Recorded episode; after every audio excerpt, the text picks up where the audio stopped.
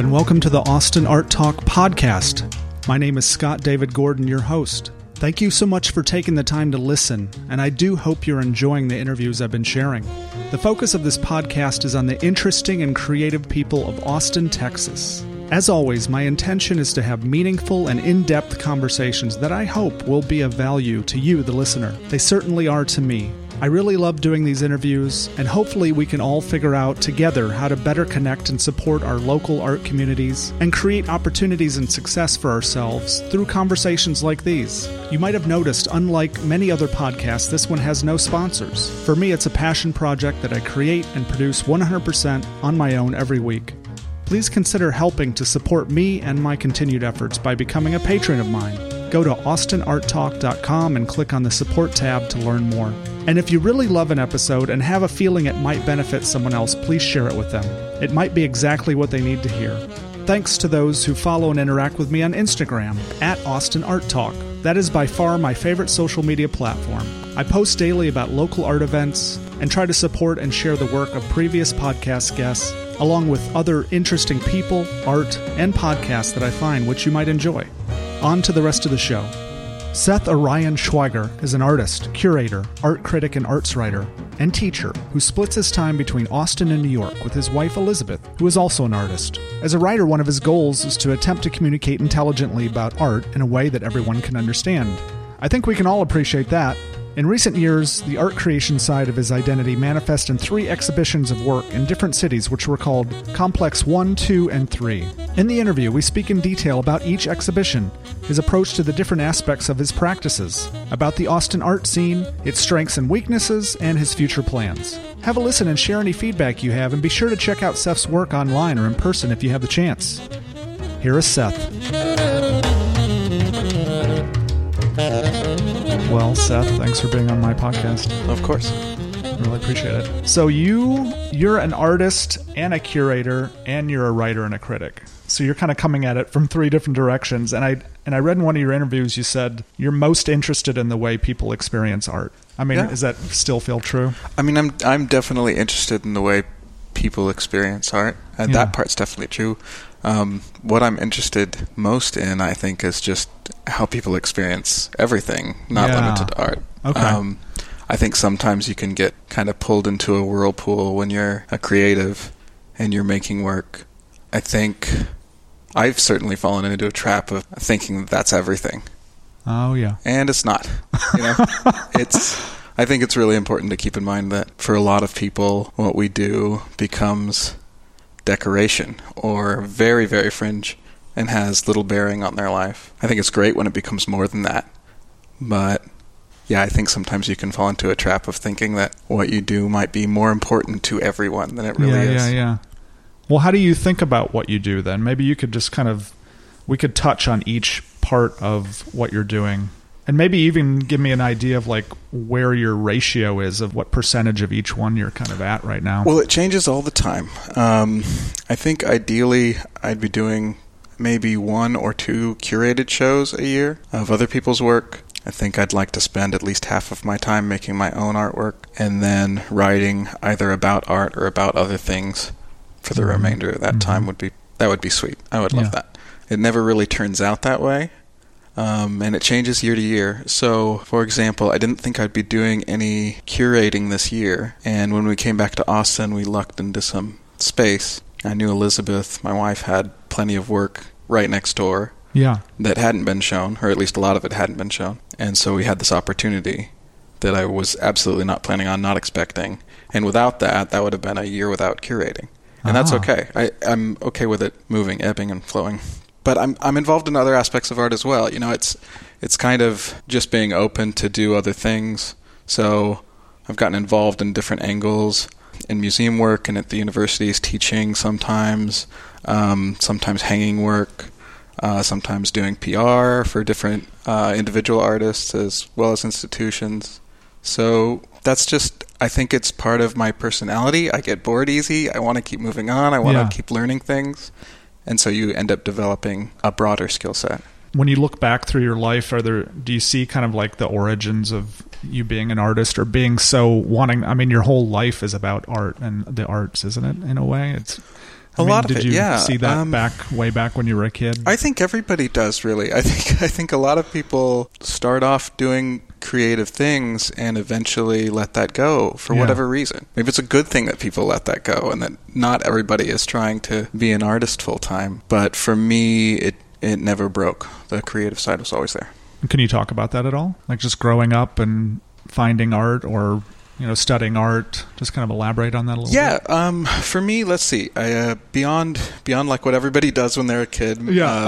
um, like working with crayons and uh, you know Play-Doh. Yeah. Um, beyond that, I went to a very small high school. The town I grew up in was about 600 people. My class was about 40, and that was a combination of a few small towns. There wasn't much of an art program, but there was something. That was in Wyoming, right? that's right, in Yeah. Dayton, Wyoming. And the the teacher I had there, once you took the two art classes that were available, um, she was like, "Oh, you can you can take the last one again and, and just show me that you're working, and you can pretty much do whatever." So there was some support and some flexibility at that stage, and I started experimenting with sculpture. Oh. Mostly just like found objects. That was not her jam at all, um, but that encouragement meant a lot. And then from there, um, went to undergrad and was involved in a um, metals program at the University of Wyoming. Metals focused program, uh, mostly cast iron, but was open to bronze, aluminum, other materials as well. And then while in undergrad, I met my wife during study abroad for art. So I was working in stone, and she was working in painting in Italy, and I would annoy her to no end uh, because the sculpture yard was outside of her room. So I'd be out there early in the morning chipping away at Oh, wow. alabaster and um, driving her crazy. Uh, so we met each other there, and then I came to, down to Texas shortly after my undergrad. We went to a master's program in Glasgow at, two separate times, but we were in Glasgow for about four years. And that was an interdisciplinary program, uh, much more concept heavy than I was used to. Which was great. It really opened things up for me. I didn't realize how much baggage I had kind of against what I used to view as kind of an elitist intellectualism. I think Americans in general have kind of a, a, a healthy skepticism of highbrow, but I think you can go too far with it to the point where you're doubting specialists just on the face of it. You know, just Yeah. if you find out that somebody's a specialist, then you don't believe what they say, which is in in a lot of ways just completely insane. Yeah, yeah, yeah. Um, so I feel like I worked through some of that there and got involved in curating more heavily in Glasgow as well as writing. And then once I came back to Texas from that, writing really took over. And I Mm. did a lot of criticism. And that was a really great way to kind of, in a way, process that distance between what contemporary art is here and what contemporary art is there. To process that kind of skepticism of the intellectual. Like, is there a way to write intelligently about art where non specialists can read it and actually get something from it? Yeah. um, that became really important to me. And it's hard uh, because art is so difficult to talk about in general, let alone if you're going to try to do a deep dive to people who do not spend a lot of their life processing. Yeah, it's intimidating to me. Art. I mean, I've been reading a lot of things about things you've written about your work, people have written about your work, and sometimes it's like, wow, I don't even know really what that means. Right. It's hard to penetrate sometimes. Right, and so you can go two ways with it. You know, you can you can say if a layperson isn't getting anything from this, maybe it's worthless, or you can be like, if there's a place for difficult, intelligent ideas, maybe arts criticism is a really good place for that. You know, maybe that's where difficult writing should exist. I mean, without that, you've got philosophical writing, but then you really narrow down your audience even further. You know, uh, art's a pretty interesting entry point for people to think about big ideas, and so maybe the writing should just reflect that. It's hard to strike a balance, and I don't have the perfect answer to that question, Yeah. but there it is. Yeah. I've asked this question coincidentally on the last two interviews I've done. What do you think the role of the artist is in society? That's a tricky one. Sometimes I get in this mood where uh, I think about the work of an artist as being really trivial because you're faced with these huge problems. And in some ways, it feels like we're playing this game that is not actually addressing those. And maybe even just calling attention to those problems isn't enough, right? Yeah. Um, I think that's a normal feeling, a common feeling among artists. But then you think about what's left if all of the people who are crunching the big ideas, who are contributing to culture in a real way, who are really exploring the um, connection between our senses and our intellect. I think without all of that, you get to the point of what are you saving? You know, if you do fix all of the small problems, if you do fix all of these like very human problems, then what are you left with? Are you just left with a workforce that's healthy and well fed and maybe barely above poverty? You fix all of those problems, then what's left? So you have to have something to remind you that, that we should be fixing those problems because there's something beautiful afterwards. And it's not just this kind of mindless, almost computer like mechanical population. And how do you feel like you personally are contributing to that to that end? Like do you feel yeah, good so, about what you've done? I think so. I think the different aspects of my practice work in different ways in relationship to that. So with curating and with writing, with writing in particular, I do feel like I'm opening up access to culture that wasn't there. So trying to help people who feel alienated by what we do to find value in it, to find more value in their own existence because of that. So that that feels like the outreach portion of what I do, yeah. um, and that that gives me a little bit more uh, guilt-free freedom in my practice to push in the other direction, to try and make work that has entry points for people of all experience, but that doesn't have to be so accessible as to eliminate all mystery.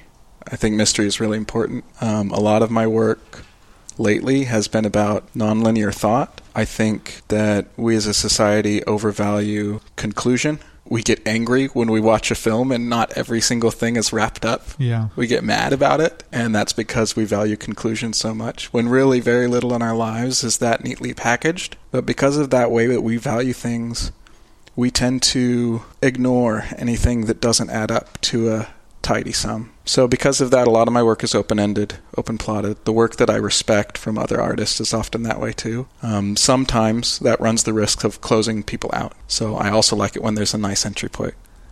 Maybe you could speak a little bit more in depth about your work. I mean, would that would it make sense to frame that through the complex exhibitions? Yeah. Maybe you could just touch on those. And... Sure. So for the last uh, the last three major solo shows I've had have been part of this ongoing series that I've called Complex.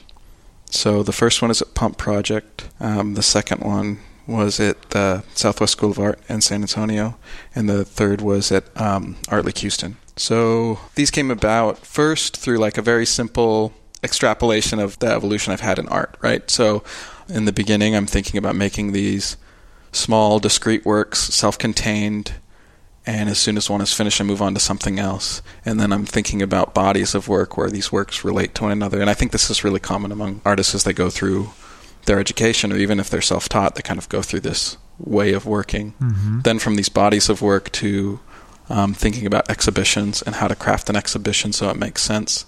So it's not just a, ser- a sequence of series, but they all work together to say something greater. And then that's kind of where I feel like the infrastructure for art tells people to stop. It's like once you've gotten that, then you just keep doing that and rinse and repeat. Um, maybe you build up a you know a life's body of work, and somebody else can kind of codify that and put it in the catalog and say what it means.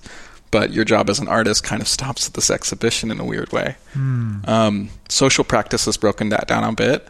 Uh, where people kind of move outside of the gallery. Uh, but for me, I, I went about it a different way. I started taking the next logical step, which is in the same way that you package up these smaller works, these discrete works or works that kind of bleed into each other into exhibitions, can we take a series of exhibitions and package them all together, show them all at once, where people move from one basically solo show into the next solo show into another show where maybe you've collaborated with a few people, but all of these these chapters or exhibitions work together to form something just a little bit bigger, like a little bit more complicated. You can kind of think about organisms the same way.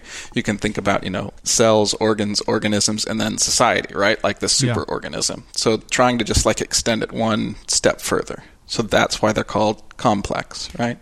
So it's tricky. You've got to have a very particular space to be able to do that. Pump Project was great because it's huge. There's tons of individual rooms, and at that time, a lot of them were empty. Um, for that show, we built a second floor that Mm. would eventually become studios. Had a really great relationship with the space there, mostly through Rebecca Marino. So we had this deal where I would put in the labor and build the second floor. They would supply us materials. I'd get it for my show, and then they'd have studios afterwards. And then I had a studio in that building too, so I got to see this kind of like strange living monument that mm. existed after the exhibition, right? Because it was inhabited and used by other artists. Like something functional. Right, exactly. Yeah, so that's that's where that series was started from.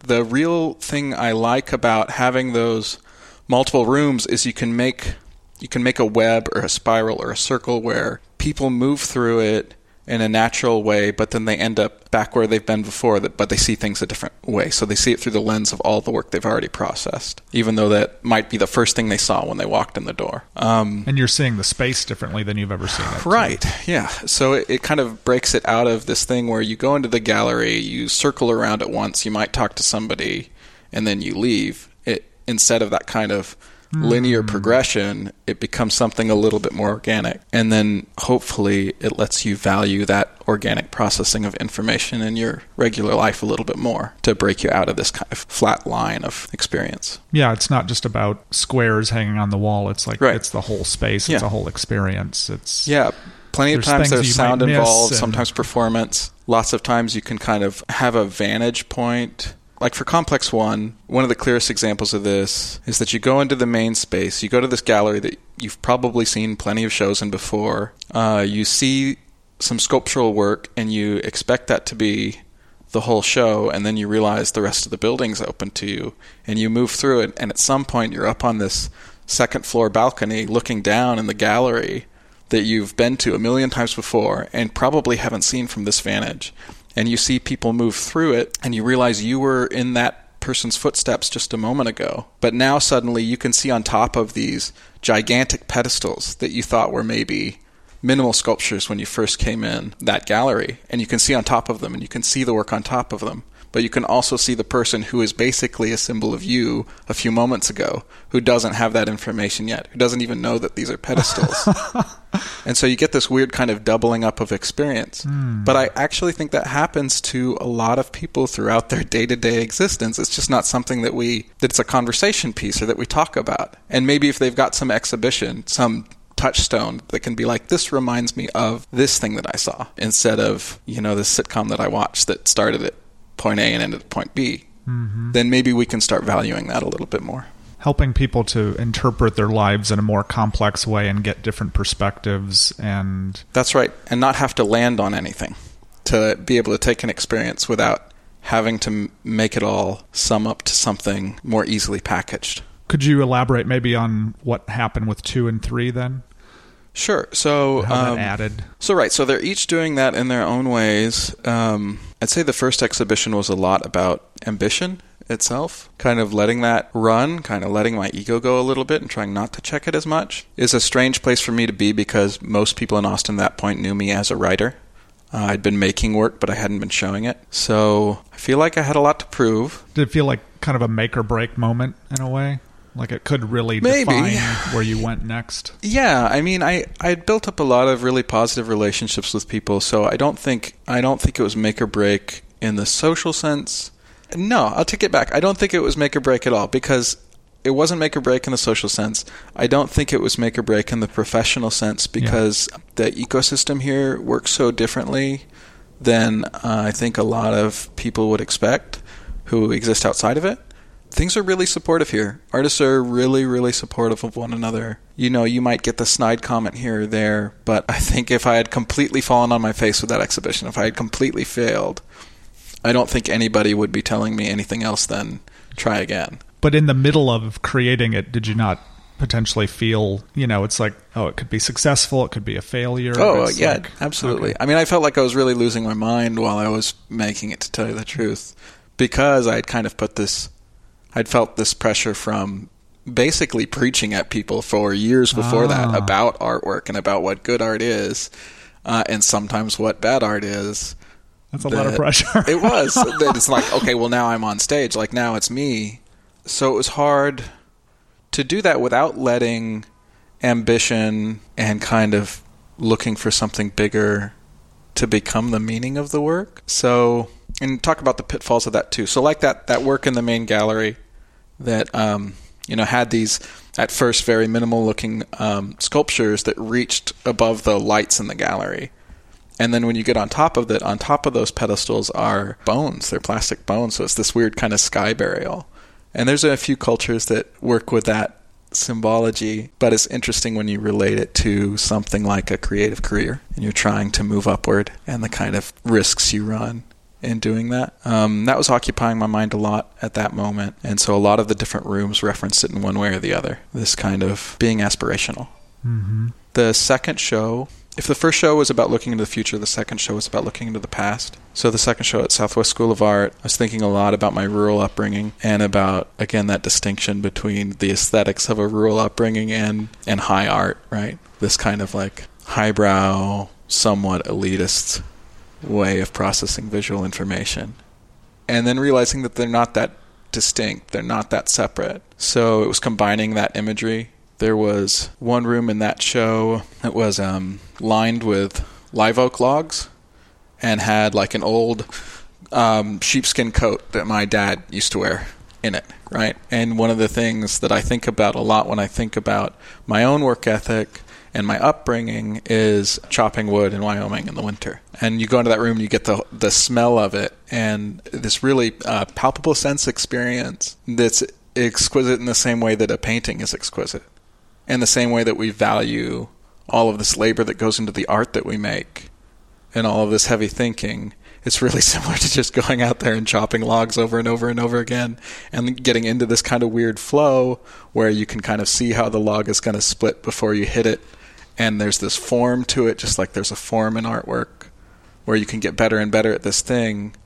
And it's really, I mean, yeah, there's definitely a practical element to it, but there's also it's just an aesthetic. You, you, know, you're deciding to heat your house with this instead of with coal because you like it because you know there's all of this history to it. There's phrases like it heats you twice, chopping wood, you know, while you're chopping it and once you mm. put it in the mm. fireplace. There's like this buildup of information and of aesthetics and of sense pleasure that comes from all of that, even though it's viewed as this this thing is low and this thing is high. But it's just as detailed.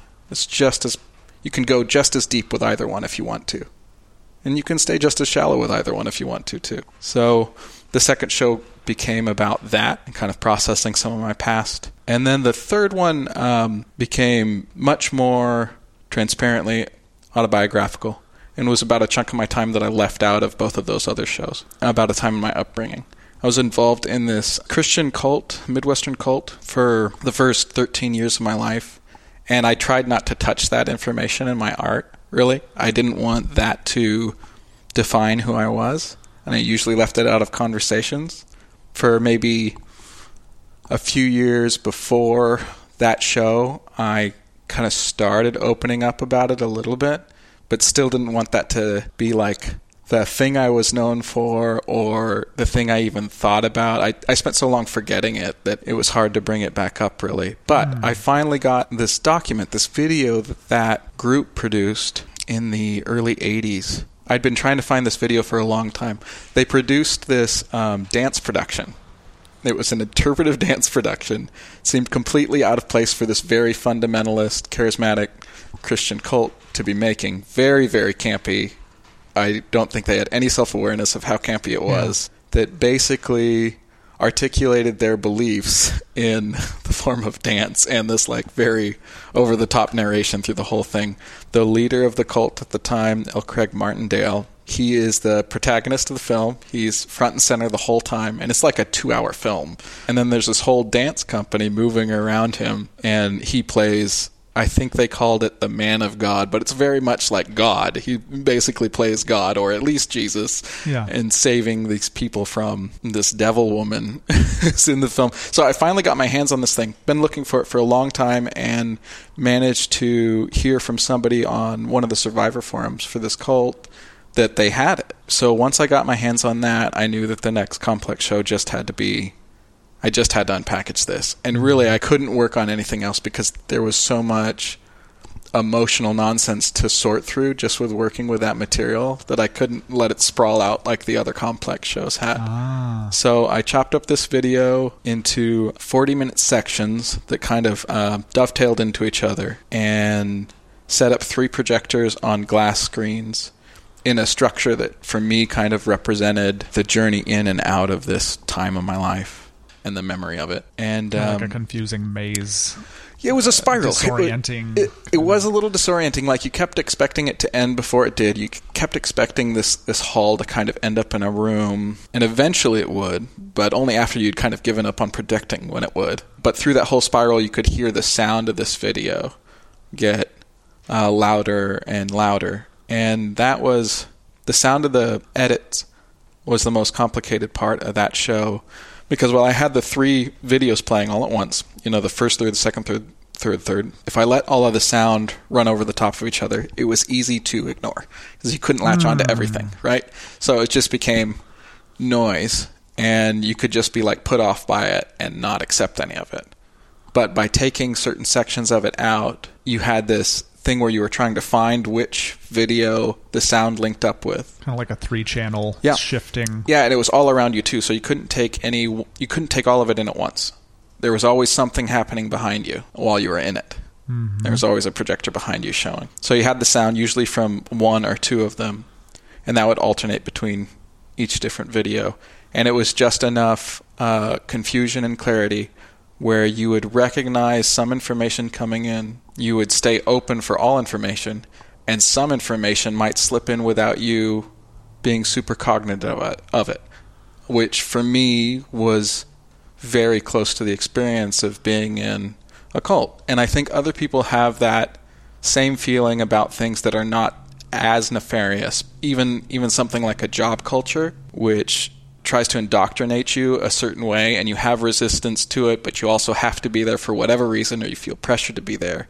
And so other training gets in, other programming gets in. Part of the culture, part of the way everyone be like everyone Right. else and fit Yeah. in. So social groups can work that way too, of any sort. Uh, having been through a cult, I think I, I might have just had a slightly different uh, perspective on how some of that works. It's weird coming thinking about all of this from a teaching perspective as well, because we don't have great language to talk about programming and manipulation. All of those terms are so loaded. Like if I say manipulation, automatically people are on guard yeah. and it's a negative term, right? I guess the positive version of that maybe is training, but that that seems so more direct. Or and some like kind of guidance that's well meaning. Right. Would be a form right, but all of that also implies that you've got a choice in the matter. And I think there's some positive training or positive manipulation where you don't really. It's more subtle than that. I think a lot of teaching actually happens that way, where people are accepting ideas without actually like checking in on them. It's kind of direct programming, Yeah. right? Well, I wonder then what kind of, after having created that work with those videos, like on the other side of that, how did that help you process that experience or what kind of clarity do you have now about it? I don't know that it did, and Oh. th- this is a this is a, a a thing I keep going back to. There's an assumption that at least I had an assumption that when um, when you forget some sort of trauma in your life, that you're forgetting it because you're not ready to process it, and that later on, like if somebody comes back from war and they've blocked something out, and if later on they're ready, then it will come back up and they can deal with it in a safer environment, right? Maybe that's true. I don't know. I expected that to be my experience by digging all of this stuff up hmm. and going back into it.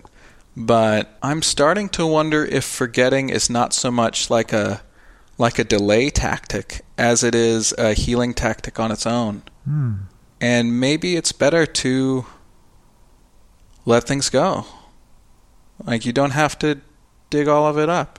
Yeah. I don't know that I feel better having remembered that time in my life. Like I've got all the songs in my head again. Yeah. you know? Yeah. Yeah.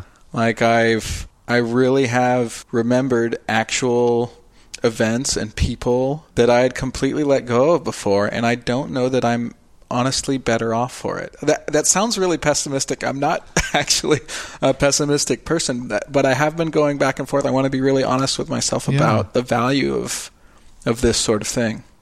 Um, I do know that it has been valuable for some other people who were involved in that group Hmm. and definitely for some people who weren't. People have reached out who I didn't have connection with while I was in that cult, who were in it for much longer than I was, and we've we've talked about experience together and kind of what that work did for them, or at least gave them some encouragement that people could kind of process that experience and that it didn't have to define them or shape them or have some grand narrative in their life. So that's interesting. Uh, there were some people who went to that exhibition who are still involved in that cult, and Oh. it was just went completely over their head.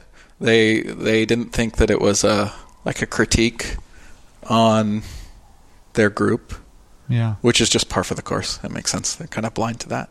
But yeah, I'm not sure. I I'm still pretty neutral on whether or not it's a good thing.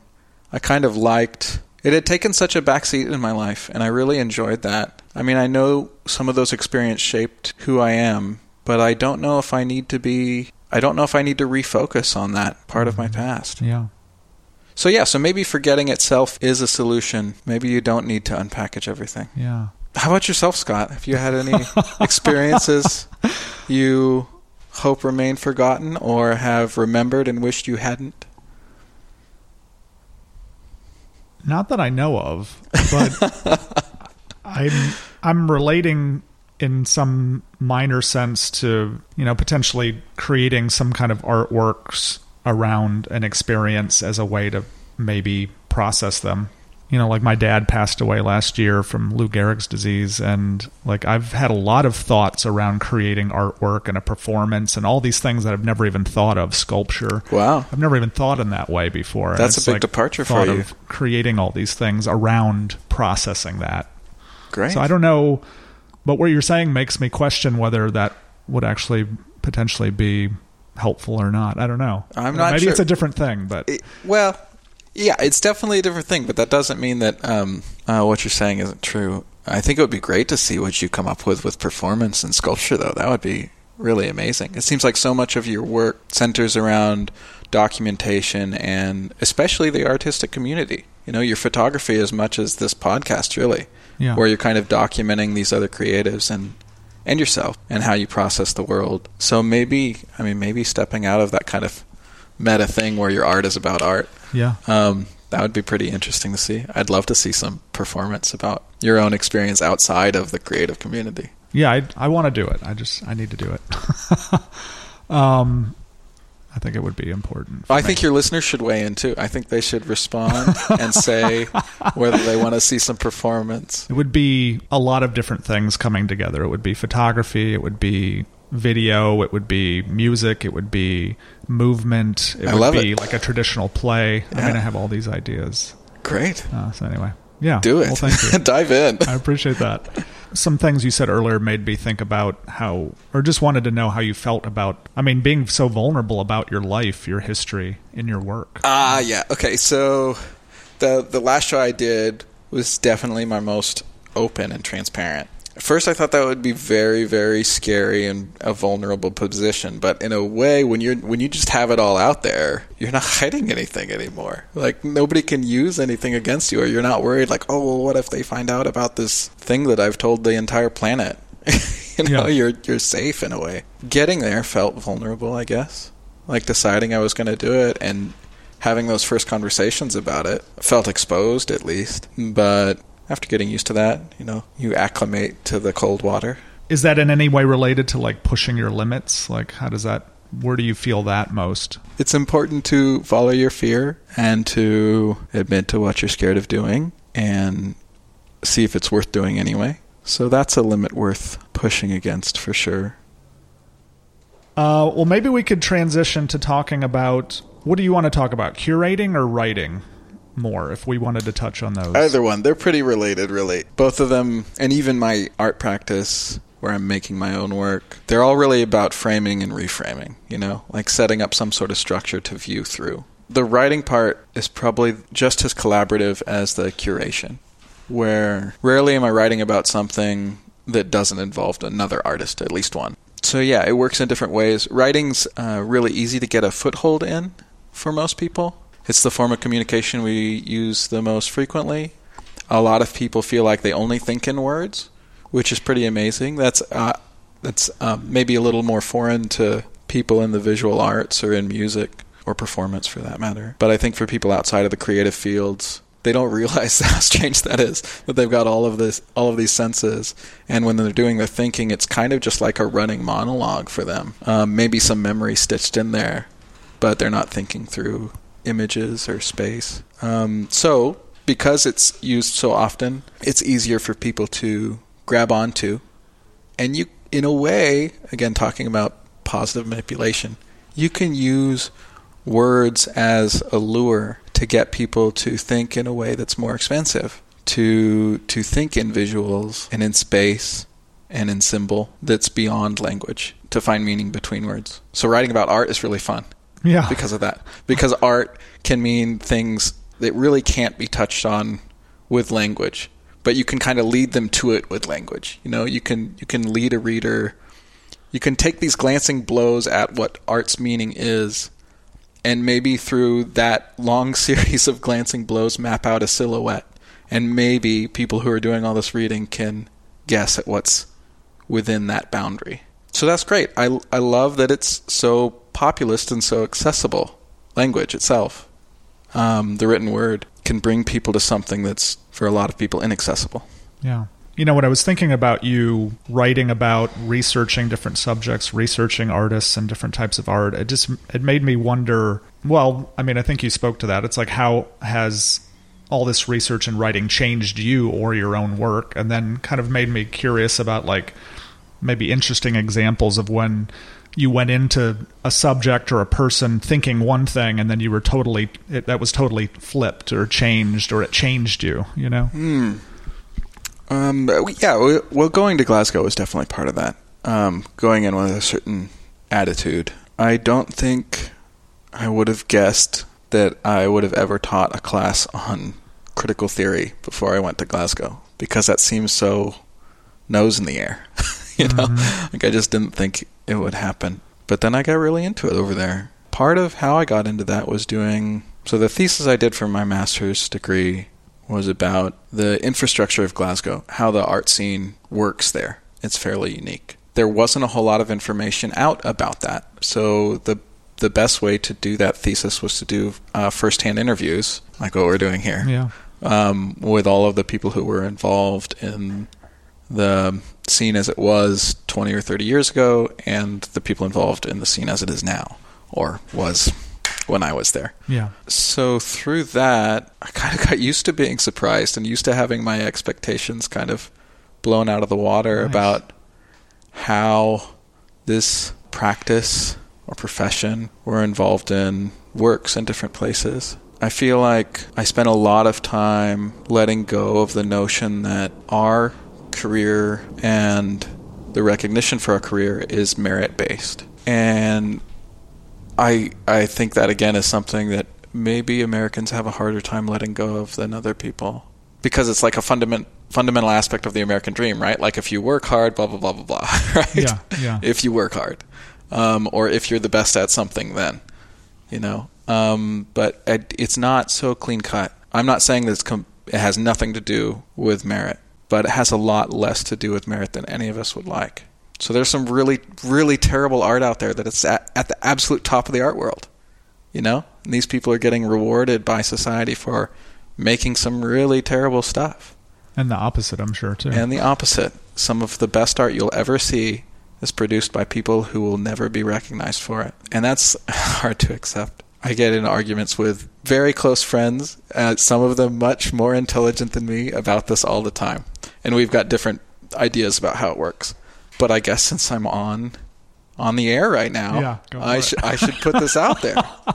it's okay. It's not merit based. Like let it go. Make some really great art. And if you get to the top, fantastic. Maybe you'll like bend this a little bit more towards a merit based system. Maybe we'll start valuing the the best art that's out there. But yeah, it's not it's not really about that. Like it's not you can't get there. I can't tell you how many times professors have told me just make the work and everything else will fall into place. It's not true. There's plenty of people who have made amazing work who will never be known ever. It's not just about that. That's interesting because I feel like a big theme of a lot of the interviews that I've done, everyone kind of agreed like just do the work. Right. Yeah, work, that's the work, thing. Work, that's what we hear a lot. Just just do the work. And yeah, you should because then we'll have some good artwork out there. And whatever whatever journey. group of people yeah. see that will yeah. benefit from it. You know, whether it's the five people in your family or whether it's your city or whether it's a state or a region or a nation uh, or the world. Those are all good things. So I do think you should just make the work, but I don't think you should expect that if you just make really good work, everything else is going to work out. It might not. Well, how do you make it work out, or how do you be okay? I with don't. it I don't have the answer. Sorry, I don't know. I really don't know. I don't know if I don't know that these things are really completely in our control. I think you can position yourself well and hope. Um, keep rolling the dice. But I think a lot of how our arts infrastructure has worked is way more about a social game and luck than we want it to be. I wish it was another way. Yeah. I really do. What does it working out look like for you? I mean, what do you hope for in the future? Oh, your- I'd, I'd love to have the resources and time to make my artwork about 50% of the time, Yeah. to curate a show or two a year of other people's work, and spend the rest of my time writing, and um, have enough for my family. You know, that would be great. Yeah. I would love that. That would be definitely working out. I have aspirations that go way further than that, of course. Like, I want everything, I want all of it all the time. Um, but if I had that much, that would be amazing. I would definitely feel like I'd won. And as far as the work that you're creating 50% of the time, what happens with that? What does that do? Where does it gets go? shown people see it um, the more people that see it the better definitely Mm-hmm. yeah and that i have the resources to actually make the work that i want to make i think i think most artists would be very very happy with that sort of setup where they're they're being rewarded enough for their creative output that they can continue to make their creative output and still have a decently good quality of life outside of that Mm-hmm. um, that's pretty simple but i'm pretty happy with what i've got right now it's pretty good Yeah, you're you did live in Austin, but you're not actually here at the moment. Yeah, um, I, uh, I say splitting time. That's not totally accurate. Uh, we have not been gone for very long. We've been in upstate New York for about three months. Our goal was to spend one month out of every three or four back in Austin. So this is our one month back in Austin out of three and a half months, I guess, at this Yeah. point. Um, we'll see if we can keep that pattern going. It's a little tricky, but I think we can do it.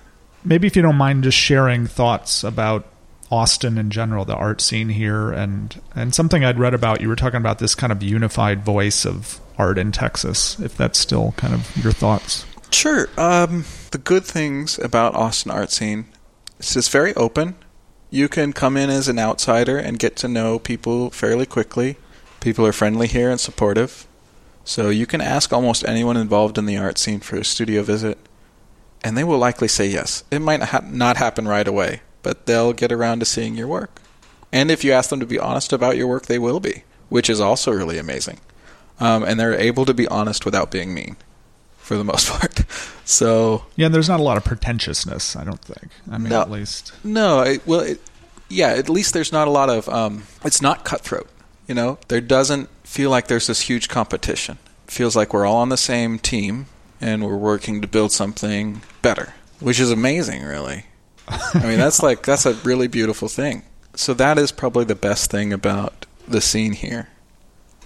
Um, what do you think the worst thing about the scene is, Scott? I don't know. what do you think? Um, well, I guess everyone talks a lot about space. You know, yeah, space is a big thing. Okay, so resource. That's what I was going to say. Resources are tricky, right? Yeah. Um, there are some huge exhibition spaces, but not a, a whole lot of exhibition spaces. There are not a lot of buyers, and most of them, a lot of buyers who live in Austin buy elsewhere. So that doesn't really get the resources back in into the creative pool here. Which has always confused me because I feel like there is so much money in this town. There's so much There is tech, and, and there's I actually mean, a lot of art collectors too. I used to think there weren't a lot of art collectors, but I now I think there are. Some of them buy local art, which is fantastic. I wish we had more of that. But a lot of them aren't really interested in what's happening in the scene here for Hmm. whatever reason. Is it because we don't have a, you know, the same clout as Houston and Dallas and everyone That's a big part of it, yeah. Or LA or New York. That I think those two are really kind of magnets for art resources or money. So yeah, Could that's that part of it. change? I mean, what? Uh, there's a lot of Uh, potential, time. right? Honestly, I think a lot of time. So uh, Houston has had um, museums for a long time. and There's a generational aspect to their philanthropy. It's been uh, taught from families of wealthy people to their children that this is an important thing to do. There's some sort of pressure on people with a lot of money in both Dallas and Houston and LA and New York to support the arts in some way, whether it's through collecting or through some other method. I don't think we have a whole lot of that yet in Austin. I think some of that comes with the fields that are prominent in Austin. Tech is a lot of new money, and they very much value experience, which is good. I mean, there's some there's some arts that are catching up with that, you know, but it's it's kind of a two-edged sword, you know. If you sink too much into this idea of spectacle, I work with spectacle all the time in my artwork, so don't get Yeah, me wrong. yeah. I'm not harping on spectacle, but um, spectacle is more attractive to them than things.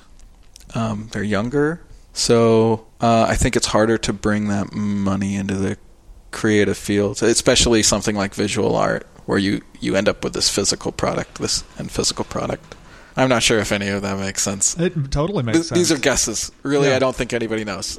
Yeah. I, don't, I don't think they know why that connection's not happening. Yeah. Uh, yeah. So, so resource is the problem, right? We've got space. We've got a super supportive community. We've got lots of really amazing talent in Austin, but the resource is not their resource line is not there. We've actually got really good or really large amount of city funding, which is pretty amazing. But because we don't have buyers and we don't have uh, city funding that's linked to any sort of merit based system that's actually based off of the quality of the work, then we have this other weird thing, right? Like we don't, we have a hard time figuring out what's good. And there's not a whole lot of critics in town either. There's not a whole lot of writers. So we don't have like any of these structures to build up a specific taste.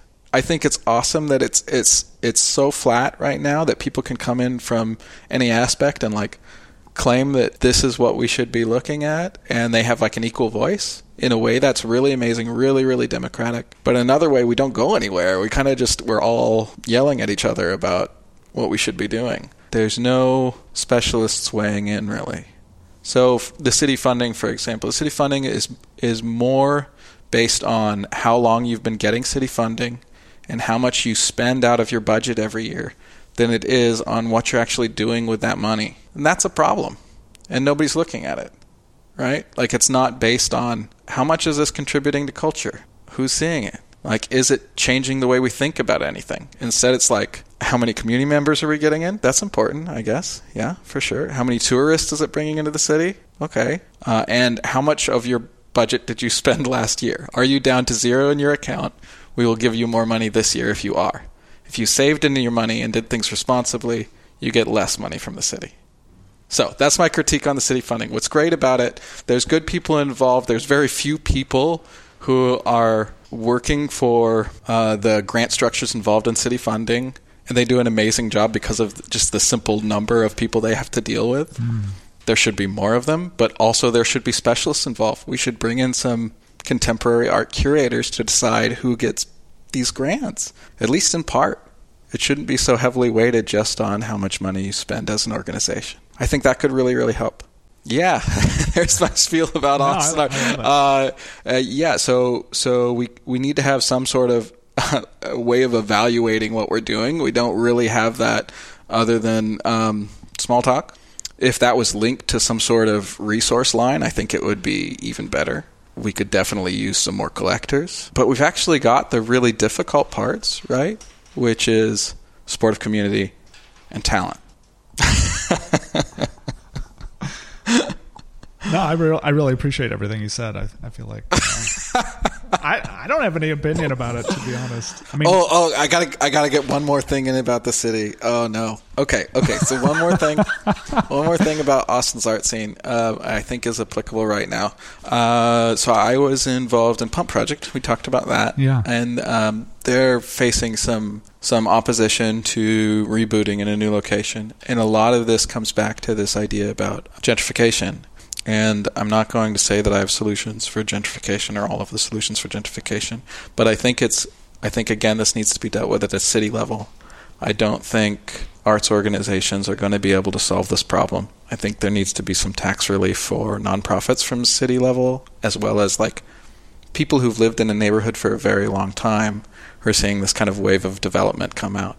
And the arts are involved in that because they're always like the front line of development, right? Or like they, they go into super cheap spots.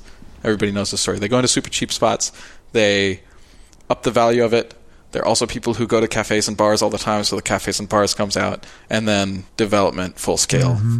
follows shortly afterwards. I don't think it helps to be attacking the arts organization for this problem. I think it's important that we all acknowledge that we're where we are positioned in that problem. So yeah, if the city could like get on top of that, get some tax relief to the people who need it, I think that would help the arts be accepted a little bit more widely in Austin. Do you have any general thoughts that you would just like to share with artists in general in Austin that might be listening? Advice or just kind of like things that you've figured out that you think might help someone else? Uh, whenever I'm asked a question like this, I jump into it head first and I like take it on and I'm like, yes, I've got advice and I've got answers and people should listen to me.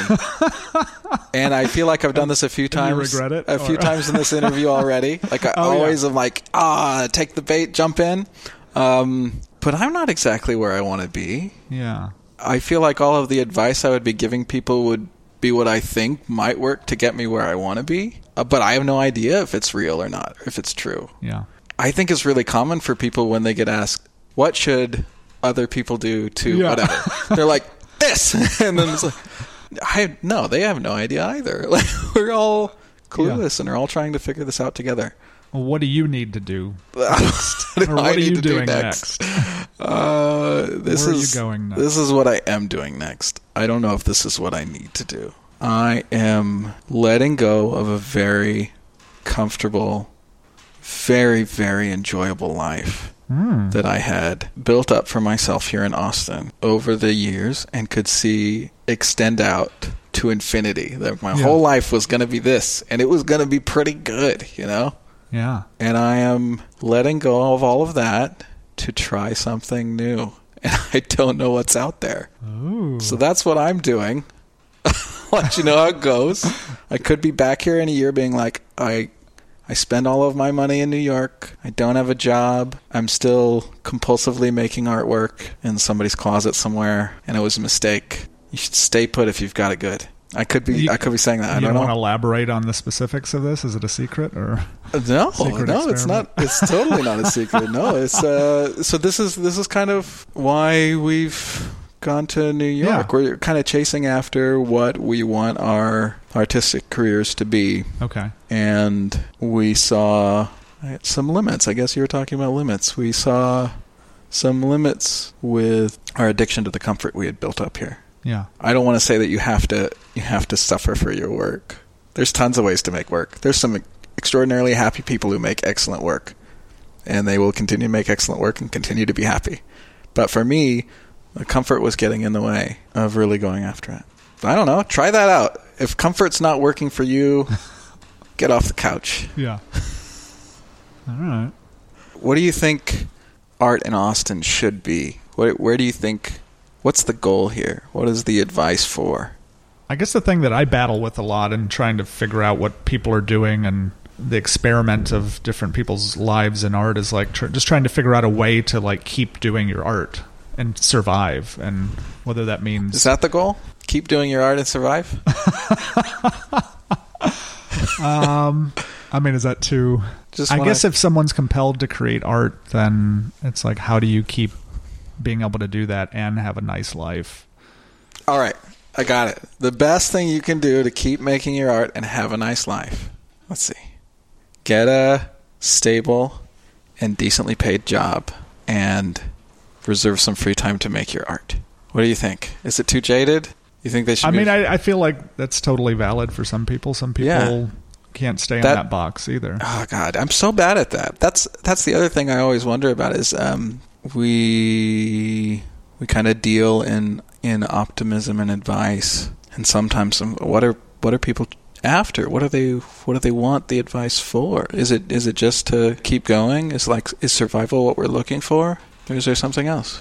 I guess the way I think about these conversations is that I would hope that someone listening would find, on a basic level, just find some value in it, and there might be some kernel of something that just gives them an idea or keeps pushing them forward or inspires them or helps them to keep going if that's what they want to do.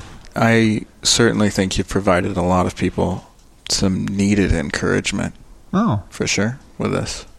good. Talked to some great artists as well. Yeah. Well, do you have any final words? Uh, this up.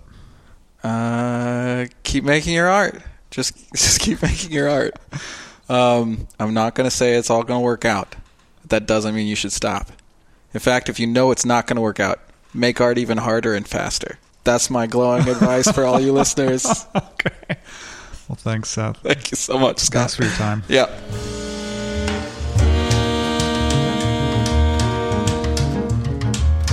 Thanks for listening. One more thing before you go.